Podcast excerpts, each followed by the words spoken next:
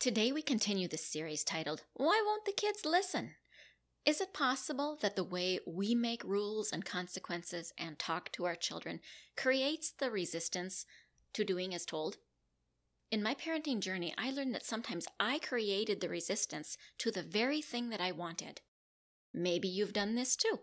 Today, we're talking about how sometimes we get in the way and interfere with what we actually want to teach. We've all done it, actually. So grab your LaCroix and your favorite pen and notebook so you can add to your list of strategies and possibilities. Today, you will have four things to consider about how you interact that encourages or discourages the listening you are actually after. Are you tired of repeating yourself with your children or wonder why they don't listen? Are you frustrated because you wish your kids could communicate their wants and needs more clearly instead of whining or yelling? Are you plagued by the feeling that you cannot meet all the needs in your family? Hey, parents, you don't need to stay overwhelmed and exhausted. It is possible to build strong family relationships and have boundaries that benefit kids. Hello, my name is Dinalynn Rosenbush. I'm a mom, grandma, and speech language pathologist of over 25 years.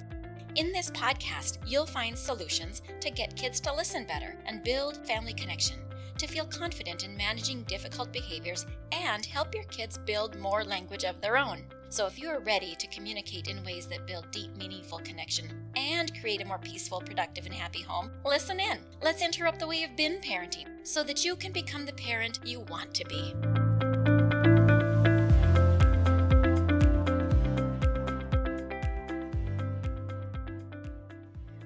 To this episode 32 Why Won't the Kids Listen? Part 4 Are You Making Their Listening Worse? And Four Strategies to Change It.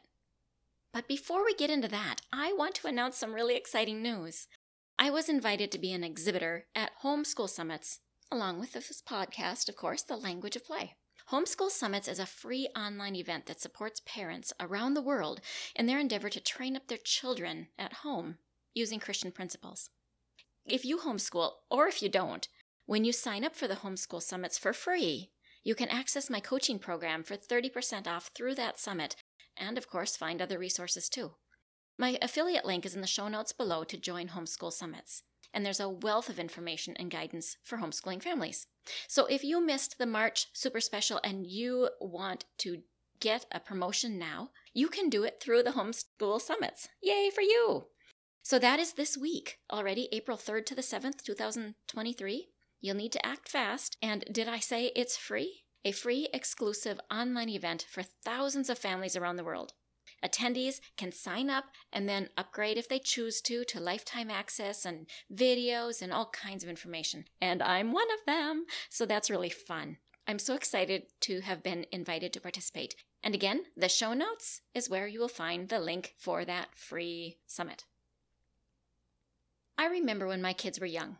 I remember being exhausted by the demands of full time work schedule, being a single mother, driving them to school and activities, eating in a hurry and sometimes poorly, sleeping too little, and generally overstressed by the demands of life. My ability to handle life was compromised. I hear you. This is you too. We parents do our best even if the certain circumstances that I said that were true in my life are not the same circumstances, I know the demands of life are full and kids' demands are full. And from day to day, what is our best changes. And I know we all want to do what is best by our children. If you didn't, you wouldn't be listening to this podcast. Sometimes we get in our own way, though, and we create situations for our kids not to listen. And we don't want to do that. Some days the kids whine, and I whined back. I yelled at them, and I felt awful. I felt guilty when I gave a consequence that did not really make sense. And I also was very fortunate that I had a neighbor that became a great friend to talk to about our parenting, and we struggled through together with our children, and we learned from each other, we read books and shared our knowledge. Essentially, we raised our young children together, and that blessing was huge. I learned to apologize and to make right what I was responsible for. I learned that when I ran out of energy and of myself, when I was spent, I needed to stop. I learned that my energy had an end to it, and when I pushed, I was definitely not my best self. When I had become a single mother and I could not do it all anymore, I learned to depend on the kids to help with home tasks in order to keep us functioning as a family. Eventually, we built a team and we rotated who fed the dog, who made the lunches, who did the dishes and laundry, who cooked the food, who cleaned the bathroom, who took out the trash, etc. Simply put, they learned that if they waited for me to do it all, they didn't get to go to their activities. They were all done by the time I could drive them anywhere. So, for this episode, I thought through how sometimes I had caused the very disobedience and the non listening that I didn't want. And I thought, how was it that I turned that around? And we ended up with a really strong family team. So here are the four strategies that I had used with my friend who who was actually a marriage and family therapist in training at the time, which was of so much value to me but well, we were of value to each other. Like I said, we raised our children together. I won't say that the road was smooth or that it was easy. Each child was different. We had lots of bumps along the way, but we all grew in the process. So, here are the four strategies that are still really important and keep connection with my now adult children. And I am happy to say that now it's a way of life, it is no longer hard.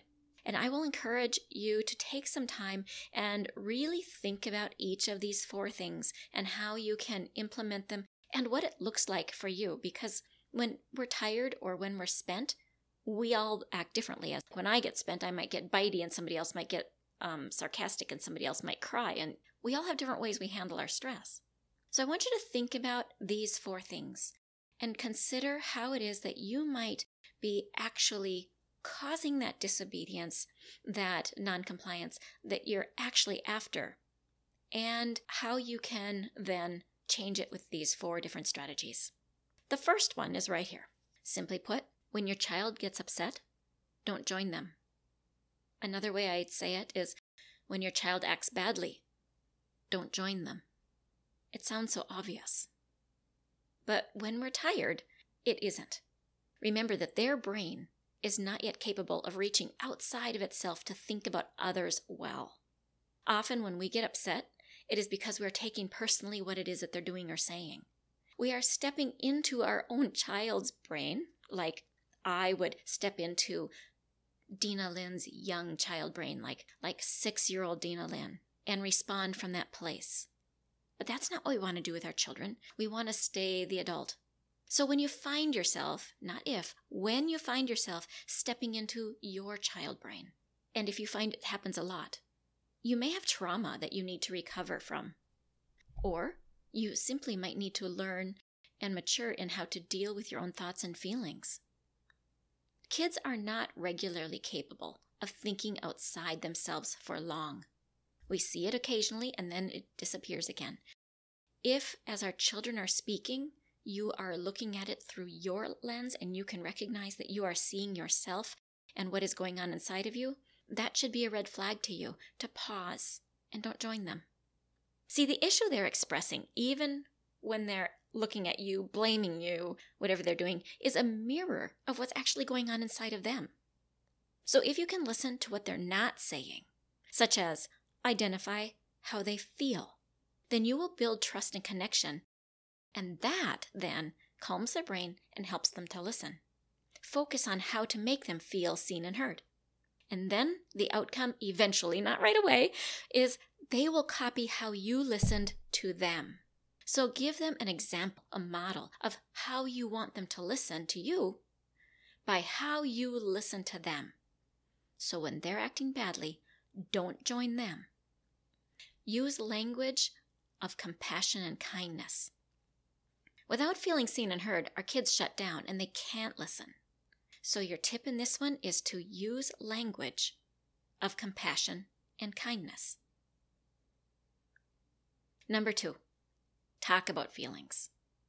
Unfortunately, most of us adults did not grow up in homes where feelings were talked about as a normal occurrence in life, as a very real and non judged thing where we could just experience, talk about it, and move on. That is not the typical experience. So pause and think about how well you talk about feelings. How well did your family of origin talk about and accept feelings as neutral. Just talk about them as something that just happens in life. Were emotions and feelings something to be avoided, or were they opportunities to connect? If we want our kids to handle their emotions, they need to see us talking about our feelings and our emotions, sharing our feelings, owning our feelings, and being okay with it and not afraid of it. If our kids see us avoiding emotions, what we're actually communicating is that feelings are to be avoided. The language to use with them at this point is discovery and acceptance. Discovery and acceptance of all feelings without judging them as good or bad, just accepting them as, oh, that's what's happening right now. Not a whole lot different than it's raining right now. It's not like you have power over it. It's just you make a comment, an observation, it's raining, and then it's done raining. We don't need to go into the idea of, oh no, it's so bad that it's raining.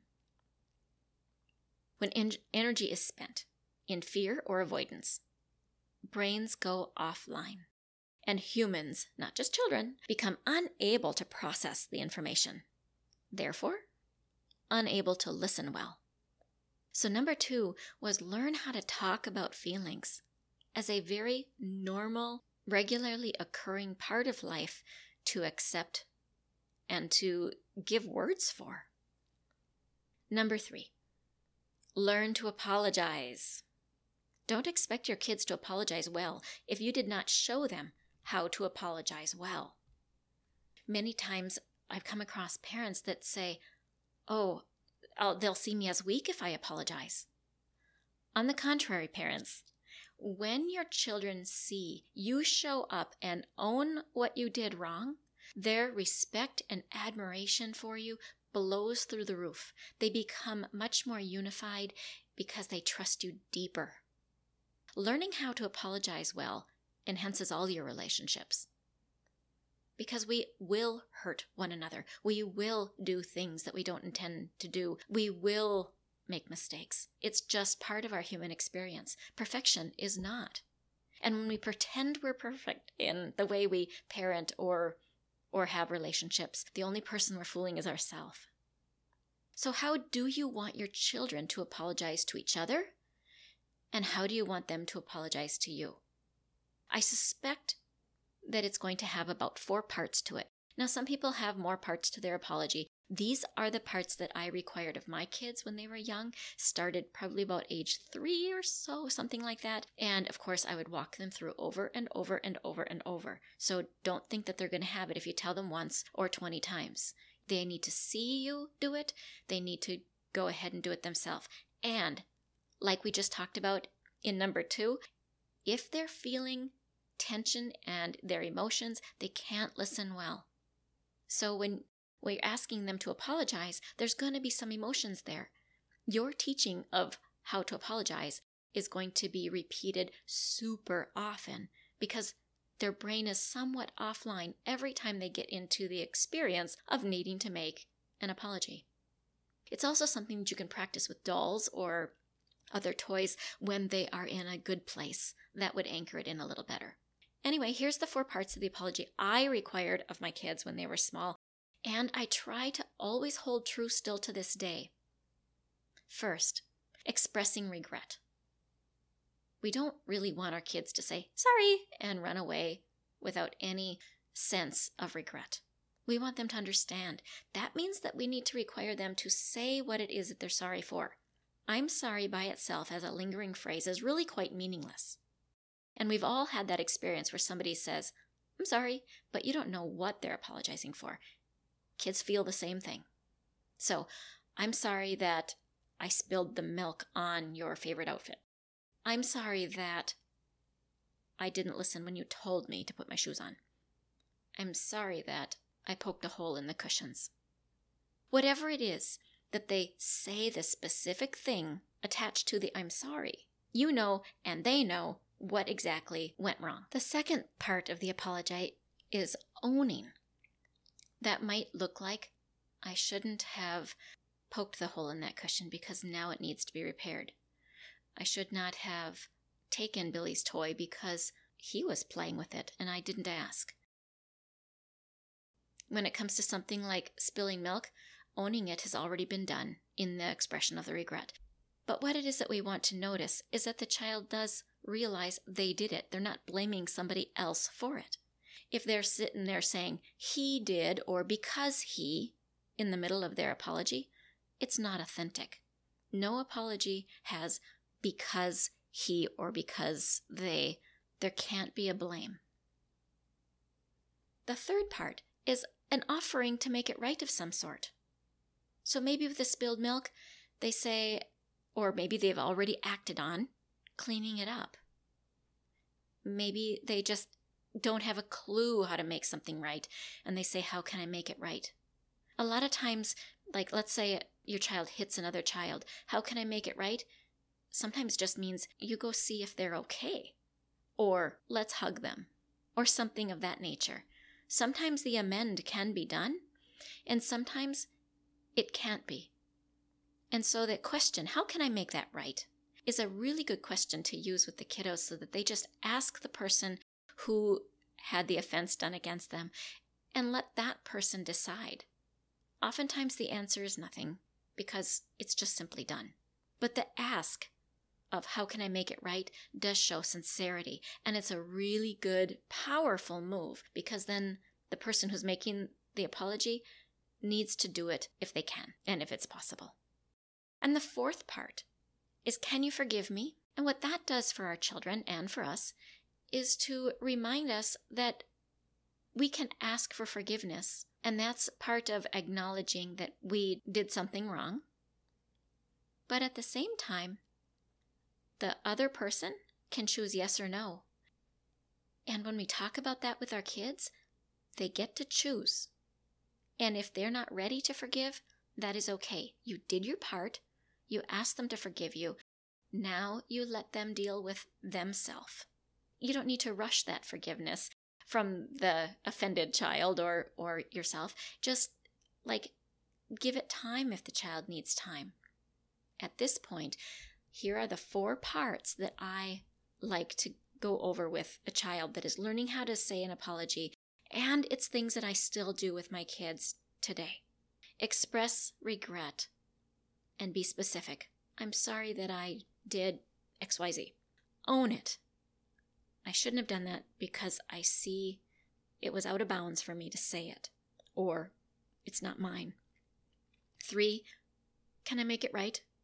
How can I make it right? Can I do something to fix it?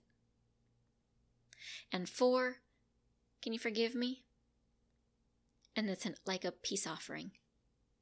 And the result of that question is not for the person asking forgiveness. You have to let go of whatever answer you get. And that's tricky because the answer sometimes is not yet. So, your language that we use expresses regret, owns, corrects yourself, and attempts to connect. If you don't apologize to your child when it is due, they become stuck, rendering them unable to listen. This is why learning to apologize matters. If you actually do owe them the apology, they feel it, but they can't budge because their brain is noodling on the wrong that was done to them and the feelings that they have because they can they still have the feelings that go along with the offense and they can't really listen very well at that time. But you will be amazed at how their brain calms and their mind opens up when you apologize well. The fourth strategy is recognizing when you're spent. Parents, we get exhausted. Your child will know how to express that they are out of fuel by you showing them how. All of us run out of fuel. But if we can learn to recognize that we are spent and say it in words, it gives them the opportunity. Here's a couple of examples. When my son was 16, there was one day he came storming out of his bedroom and he came to the kitchen and he was furious. And I said, What's wrong? And he yelled back at me that he is so mad he can't stand it, but I don't. But he says, Mom, you don't deserve it. So I'm going to go for a walk. In other words, he knew that I hadn't earned his anger, and he didn't want to dump it on me, because uh, I didn't deserve that. But he had so much anger in him from somewhere that he just went for a walk and he calmed down that way. It was a sudden surprise, which happens to our kids and the teens because they've got a lot of hormonal flux, and sometimes that hormonal flux alone can trigger a sudden anger. They don't know where it came from, and it can be very unnerving. For me, I found what we would call a witching hour sometime about nine o'clock at night. And so before that time, I would say to my kids, I'm done being a mother today. I'll resume in the morning. Go to your room. and they knew because we had had plenty of conversations. This wasn't about them. This is about me being spent. And they learned that if they push me, I won't be proud of who I am because I was exhausted. And there were a few times that that happened, like at seven o'clock. And I would just say, do your homework in your room, do whatever you need to, just just give me space because I am too tired to manage. Another thing that happened was that somewhere oh, I don't know, maybe my kids were somewhere around the ages of 12 and 14 when they realized that if mom is hungry, then she isn't going to be as kind. so if I was being curt and quick, sometimes they would say, Have you eaten, mom? And it was remarkable how many times they were spot on, especially if it was summertime because I love working outside and I would go outside in the morning and I would do things all day long and I would forget to have breakfast and lunch, and pretty soon it's mid afternoon and I'm grumpy. So they would realize, oh, mom needs to eat. So it would happen to me too. And I also learned that my one of my kids in particular, I didn't even try to talk with him about anything difficult unless I fed him first because he couldn't handle it. There are very reason very good reasons why we need to learn to recognize when we're spent. And at that time, we use language of mercy, of compassion, just being grace filled, taking nothing personally. Just see the problem underneath the behavior and recognize that, hey, maybe we need to take care of something like hunger, tired, cold. When those things are taken care of and the grace happens, the body calms, the brain calms, and then kids will become able to listen again. It turns out adults are the same way in this number four. So, what is it that you recognize in yourself? My hope for you after hearing this is that you are super gentle with yourself. We all have days we recognize that we are not our best and we want to hide. We also all have days that we're rock stars as parents.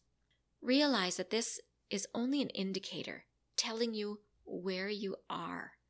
Like if you have to heal or you have to grow, if there's something for you to learn. Likewise, when our children have snafus in their behavior, it is an opportunity for us as parents to know exactly what it is to lean into. What do we need to teach them next? What experiences and practices do we want to do with them to help them discover this truth about themselves? And keep in mind that teaching does not mean telling. If that was the case, we adults wouldn't be having this problem too. It is in our showing the kids and practicing with them that they are in an environment of discovery. And when you use the language that accepts that we practice our way through life, then we get to create the environment where they are more willing to listen. And we keep their brains calmer. And no longer are we the stumbling block to their listening. So, to summarize, when your child gets upset, don't join them. Kids are not capable of listening outside of themselves for long, so listen to what they're not saying. Help them feel seen and heard. Number two, talk about your feelings. If we want our kids to handle their emotions, they need to see us talking about emotions, sharing our feelings, and owning our feelings. Number three, learn to apologize well. Your kids will do what they experience from you.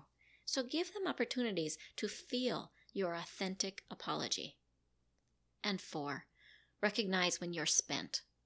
Your child will know how to express when they are out of fuel, when they feel spent, by you showing them how. I hope you found some help and encouragement in all of that, knowing that we've all been there and it's not the last time. so I hope you're encouraged. Lastly, as a reminder, in case you missed out on the March special or you simply want some amazing content from Homeschool Summits, you can sign up for free for Homeschool Summits. And through there, you can get 30% off my coaching program and find many other resources too. The link is in the show notes. Remember, mamas, when you get behind the eyes of a child, you can speak in a way their brains understand. Thank you so much for joining me today. If you feel hopeful and want to hear more, please share this podcast with other parents that might want the same. I would be so appreciative if you would rate and review. You can also connect with me through the email found below.